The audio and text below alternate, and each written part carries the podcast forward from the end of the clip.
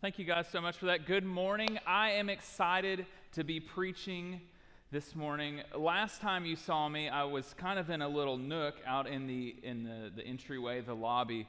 And, and so I think that I'm best at preaching when I have a chance to move around. I was kind of boxed in. And so I tried to be on my best behavior, but this I feel free. And so thank you so much for joining us this morning. If you are here in the room with us or if you are watching online, hey, thank you so much for being a part of this as we are in our New Testament reading plan. Hopefully, you guys are, are sticking with us. This is our 42nd week of the year, but also of our New Testament reading plan. And so, as we continue reading through Scripture, we've now gotten to the book of Hebrews. And we see a lot of things taking place. And as I was reading through Hebrews this week, the thing that continued to stick out to me was in Hebrews chapter 4, as we see the power of the Word of God. I want to start with a story First of all, my name is Casey Winstead. Uh, how rude of me to not introduce myself. If you're not familiar, I am the student pastor here at Geyer Springs. And so, but th- this morning, as I think about hearing and listening, I can't help but think about a guy who was born in 1990. Now, for some of you, you remember exactly what was happening in your life in 1990. For some of you, you may not even have been born. But in 1990, there was a guy named Derrick Coleman and he was born. And at three years old, Derrick Coleman became deaf. And so, Derrick, being deaf, had to learn how to do different things in his life. Derrick had a love for sports, especially football, so much so that he had the opportunity to go to UCLA and play college football as a running back. It's a pretty incredible feat seeing how he was deaf. And the way that he would learn plays and things like that is he would read the lips of his quarterback, and so he knew exactly what was going on or read the lips of his coaches on the sidelines. After college, Derrick went undrafted, but he got picked up by an NFL team. And in 2013, and you may be familiar with this, he, he, he ended up winning a Super Bowl with the Seattle Seahawks in 2015. What an incredible story for a guy who most all of his life heard absolutely nothing. And as I think about that, and, and Duracell made a commercial talking about the batteries that, that were were in his hearing aids and that helped him do all that. But at the very end of that commercial, I remember what he said. He said, I heard what I wanted to hear. And I think about us, a lot of times what we do is we hear the things that we want to hear. When it comes to the Word of God, when it comes to different things culturally, when it comes to things that, that people tell us, we tend to hear what we want to hear. And that could be a dangerous thing. And as I think about listening to what we want to listen to and hearing what we want to hear, we have to also understand the reality of how we hear and interpret the Word of God. So if you have your Bibles, I want to encourage you, turn in them to Hebrews chapter 4. And so I don't usually do this. I, I like to read a lot. For, for me, it kind of fills up the sermon. The more scripture, the less preaching, right? I'm just kidding. But as I think about that, one verse, there is so much to unpack in this. And so this morning in Hebrews chapter 4, verse 12, look at how it starts. It says, For the word of God is living and active. I just want to pause right there. For the word of God, and I'm just going to stop before we continue this morning. We need to understand this that the first part of this verse, for the word of God, See, the Word of God is just not some average book that we've been reading through half of it this year. We haven't spent 42 weeks this year just reading just some whatever book. The Word of God, written by the Creator of the universe, the one who sent His Son to come to the earth and die for all the terrible mistakes, all the junk that we have in our lives. What we need to hear this morning is this, and if you're at home and you like to write things down, pull out your pencil or pen or iPad or whatever, write it on the walls. That's totally fine with me. Just don't blame me for that, all right? But the first thing is this is that our Bible is a big deal. We have to understand that our Bible is a big deal. It's such a big deal that it is made up of 66 different books from 40 different authors. Over 1,600 years in 13 different countries. It comes from three different continents. Our Bible, the Word of God, is a big deal. See, that's the Word of God. It was by men, as we see in 2 Timothy 3:16, that all Scripture, all Scripture was written by man, but it was breathed out by God. It's profitable for teaching, for reproof, for correction, for training in righteousness. It's not just a book. It's not just something that we carry around. It's not just something when we go to the hotels, we pull open the drawer and we're like, the Gideons have been here. The Bible is a big deal, and it needs to be a big deal in our lives. See, the Bible was written where it would not contradict. It wouldn't contradict history, it wouldn't contradict theology. Scientifically, it's not going to contradict. No man could write a book like this, not on his own. And we see that because Scripture tells us that God breathed it out. This is the Word of God. It is a big deal. Such a big deal that in the first three centuries, the Roman emperor sought to destroy the book. As I think about the Word of God, people wanted to destroy this and not only destroy it, but make sure that people did not have possession of it. Have you ever read a book that somebody wanted to destroy? Like, like for me in elementary school, that was often. I was like, well, if I don't have the book, I guess I can't read it. But as I think about that, how vile must a book have been? How offensive must a book have been for people to want to destroy it? But see, a man made book ultimately can die, but a God made book is going to live on forever. You can't destroy something that God did. For the Word of God, like this is our God's Word, this is a strong book. Centuries after the persecution of the Roman empires, the Roman Catholics take over, and what the Pope decides is to take away the Bibles from everyone. So they're, they're collecting the Word of God because they don't want people to have it. They took these Bibles and they said, if anyone is seen reading this book, or if anyone is seen in possession of this book, they would be persecuted, their Bibles would be taken away, and they may even face death. And then only the priests and the popes could read the books. And so, what they would do is they took these and then they wrote them in different languages that nobody could understand, They were going after the Word of God. And I think about if we just stop for a minute, why do people want to persecute the Word of God so strongly? I think it's because they know how powerful it is. Now, we see the Reformation take place, and we don't have time to get into all this, but the Christians get their Bibles back. The Word of God cannot be broken, the Word of God cannot be changed, it cannot be lost. The Word of God will stay with us.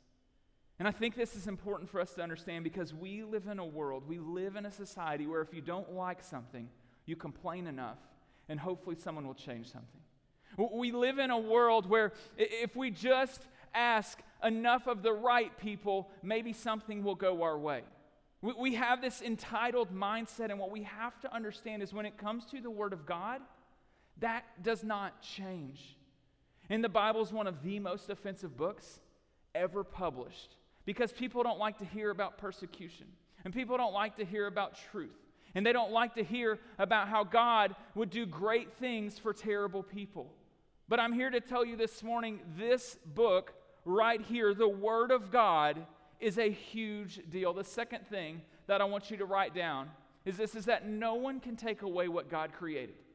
Like this book, the Bible, no one can take away what God created. When you read the word, it says, for the word of God. You need to understand that this is God's word. This is not my word. This is not anybody that is on staff at Geyer Springs' word. This is the word of God, and no one can take that away. See, the word of God says that it will be persecuted. The word of God says that people are going to ultimately come after that. Mark chapter 13, verse 31 says this that heaven and earth will pass away, but my words will not pass away.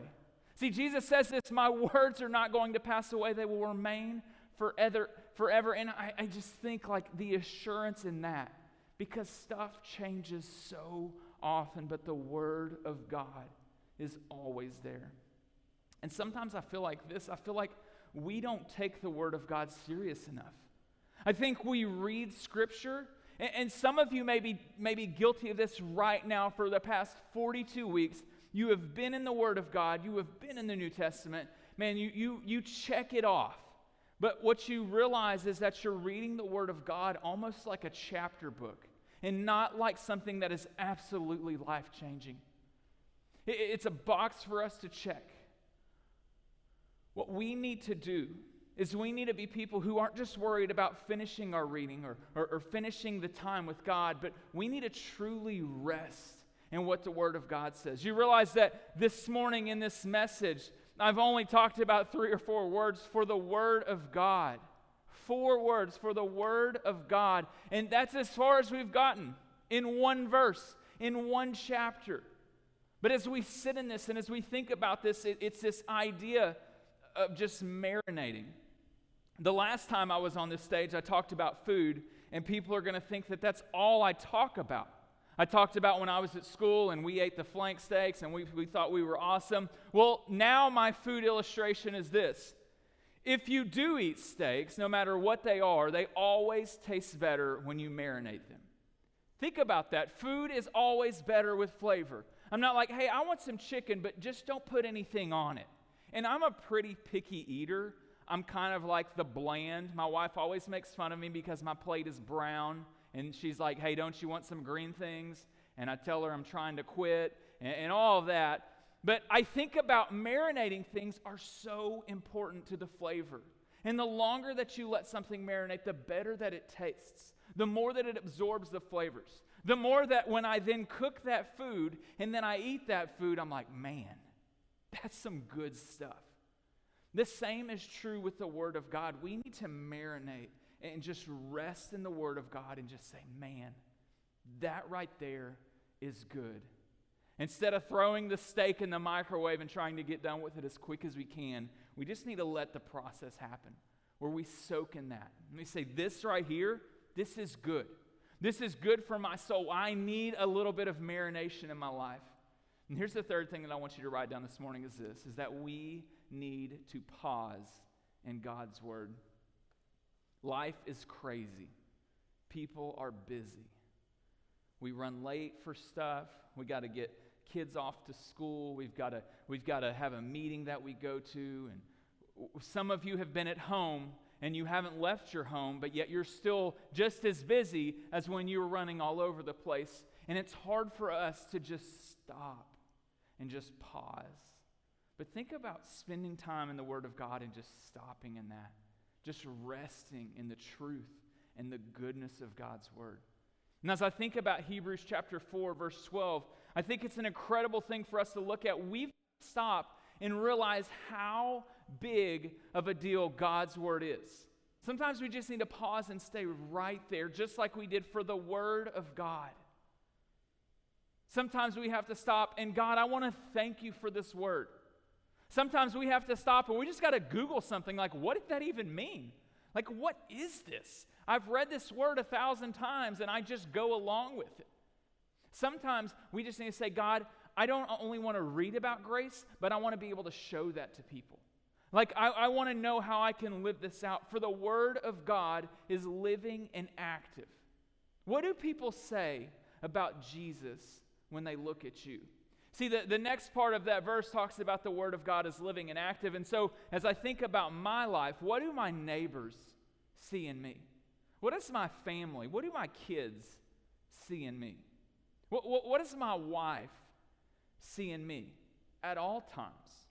So, as we finish out the one verse that we're talking about today, verse 12, it says, For the Word of God is living and active, it's sharper than any two edged sword it's piercing to the division of the soul and the spirit, of joints and of the marrow, and discerning the thoughts and the intentions of the heart. We see how important the Word of God is. We see it's, it, it's, it's talking about and compared to a sword. And I don't know how many of you walk around wielding a sword. That's kind of old school, I know, and, and may get you in trouble. I don't want anybody to walk through Kroger this week with like their shield in their sheath and just like ready to go. If you do, I don't know the laws on that, but when you think about a sword, you better know how to use it if you're going to get into a sword fight. I was at Goodwill the other day, and it's one of my favorite places to go. And Taylor and I were walking around looking for some stuff, and we were walking by the counter. And if you're familiar with Goodwill, all the good stuff is behind the counter. That's like $10 and beyond, right? And so this guy is checking out and I'm, I'm, I'm waiting to check out, and I've just got a shirt, you know, a boring purchase, and that guy goes, Hey, he's talking to the lady checking him out. He said, How much is that sword? And I was like, What? And she's like, This sword? And she pulls it out, and y'all, like Paul Revere, right? She's just holding this thing up.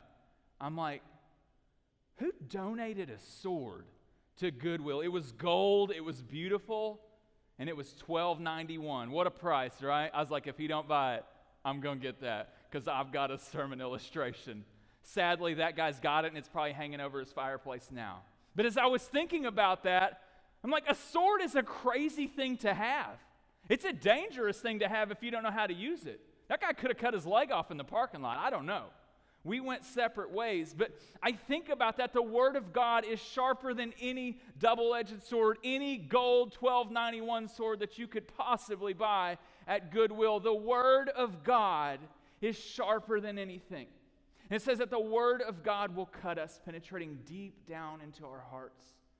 We need to be people who are ready to go to war. But if you don't know how to use it, it can be a very dangerous thing. We need to be people who use the Word of God and then go on attack. Not attack on saying and belittling people and telling them how they're wrong and how the Word of God says this and that, but how can we go and wage war against things like sin? To start to use your sword right, you have to understand it. With our students, we are concluding this week a four week series called Grave Diggers. And we're looking at this idea of things that we have to put to death in our lives.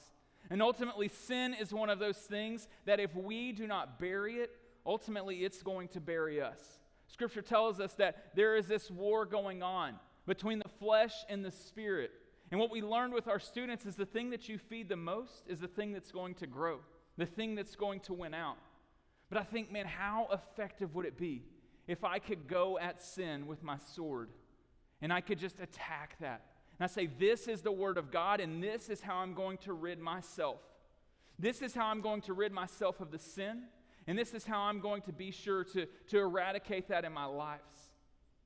So, as we look at things like that, I want to read one more verse for you this morning, and it's in Hebrews chapter 12.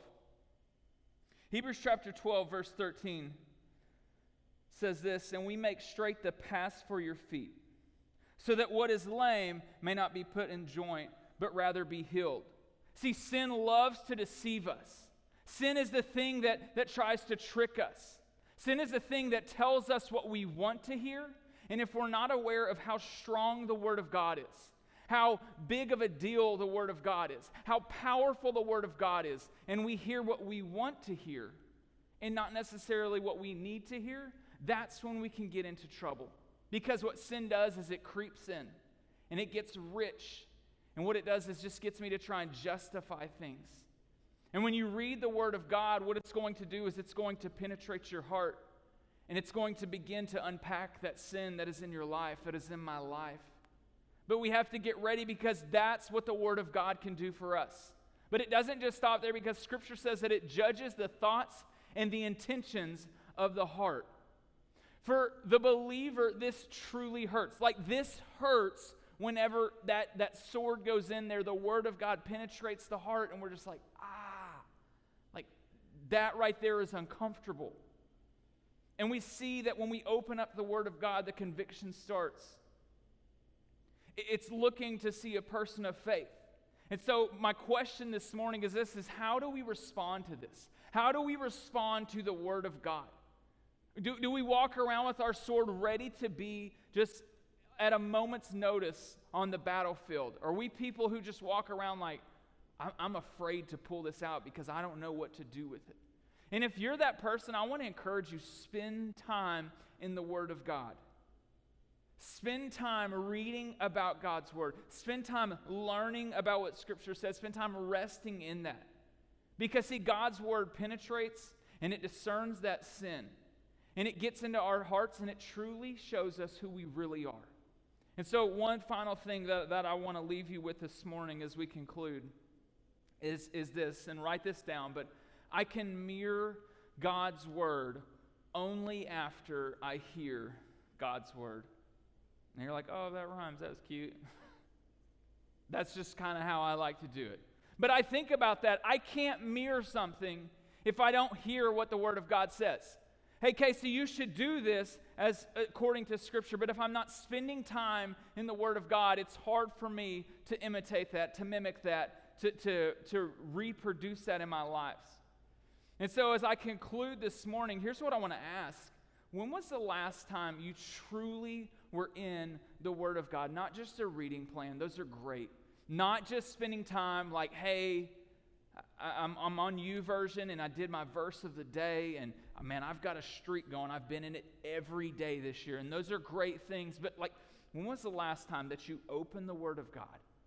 Phone was to the side, and, and you just, all distractions. Maybe you have to get up earlier than your kids, right? Maybe you have to stay up later than your kids, but you just, like me and God, and I'm working on sharpening my sword I'm spending time in the Word of God, I know that it is powerful. I know that it is beneficial. And so, my prayer for everyone this morning is this acknowledge how big of a deal the Word of God is. Whether you're in here in the room this morning or, or you are watching this at home, acknowledge how good God is, how powerful His Word is, and then how can you use this to make an impact not just in yourself, but how can other people see this as a reflection of what God is doing in your lives? And so join me as we pray this morning. Father God, thank you so much for this morning. Lord, I'm encouraged as we read in your scripture this morning to see how powerful your word is. And God, my hope is this is that we think about the privilege that we have, the opportunity that we have to open your word and, and truly just get to know you in an intimate way. God, I pray that we don't take that for granted. But I also pray that we understand the, the, the power and the magnitude of your word and, just how great it is and just how beneficial it is in our lives, God. Lord, we are thankful for the work that you did in sending your son to die on the cross for us. God, we're grateful for the Gospels. And Lord, we just want to give you all the praise. We ask these things in your holy name this morning. Amen.